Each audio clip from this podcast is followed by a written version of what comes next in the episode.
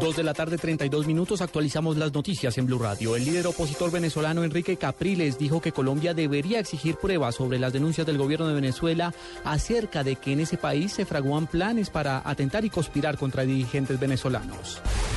El vicepresidente Angelino Garzón dijo que es necesario que Colombia tenga una agencia nacional del espacio y un satélite pro propio con fines pacíficos de observación sobre la Tierra. No queremos que pase lo mismo que pasó en el, en el espacio, lo que sucedió en los mares, afirmó Garzón al referirse a la pérdida de territorio marítimo con Nicaragua.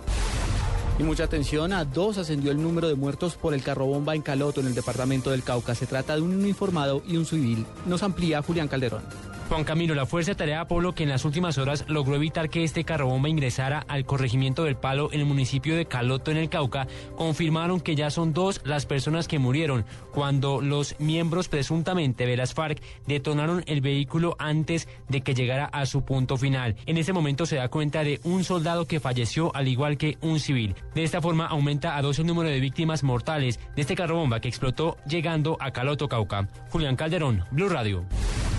3 de la, 2 de la tarde, 34 minutos. Sigan con Blue Radio.